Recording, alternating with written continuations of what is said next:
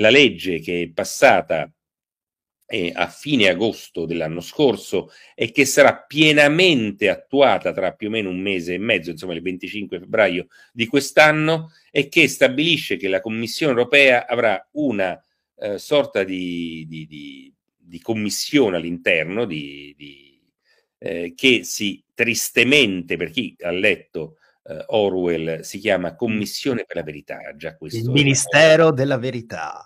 Esattamente, già questa è una cosa spaventosa e questa commissione ha già recepito da tutti i siti eh, social che hanno almeno 40 milioni di utenti, eh, quindi diciamo eh, non solo c'è YouTube, c'è Google, c'è eh, Facebook, Instagram, eh, Telegram, WhatsApp, ma c'è anche Amazon, c'è anche Booking, eh, TripAdvisor e così via. Beh, insomma, ha recepito gli, gli, tutti i nominativi.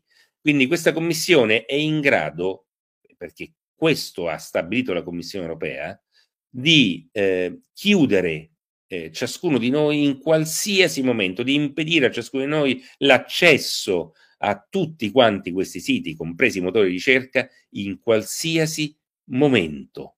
Sulla base di che cosa? Sulla base del loro insindacabile giudizio del fatto che qualcuno, cioè il soggetto insomma, in, che, di cui eh, loro si stanno occupando, sta facendo, secondo quello che sostengono, disinformazione.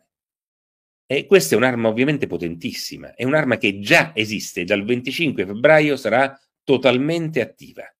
ed è eh, significativo che il, l'Organizzazione Mondiale della Sanità sta facendo esattamente la stessa cosa. Se passeranno le due riforme, diciamo, eh, che sono in questo momento in itinere, a fine maggio, beh, anche l'OMS avrà la sua commissione per la verità, anche l'OMS stabilirà, anzi l'OMS ha proprio detto che stabilirà di che cosa si può parlare, non solo come, ma di che cosa si può parlare e di che cosa no. Che è una cosa ancora, un livello ancora superiore. Uno pensa, non lo so, io credo, eh, forse nell'Unione Sovietica di Stalin eh, accadevano queste cose e non sono nemmeno così sicuro credo che eh, ci fosse una, eh, diciamo, una maggiore libertà di poter eh, affrontare temi più che altro, quantomeno questo, eh, rispetto al, um, a quanto ci, ci, vuole, ci, ci, vuole proporre l'OMS.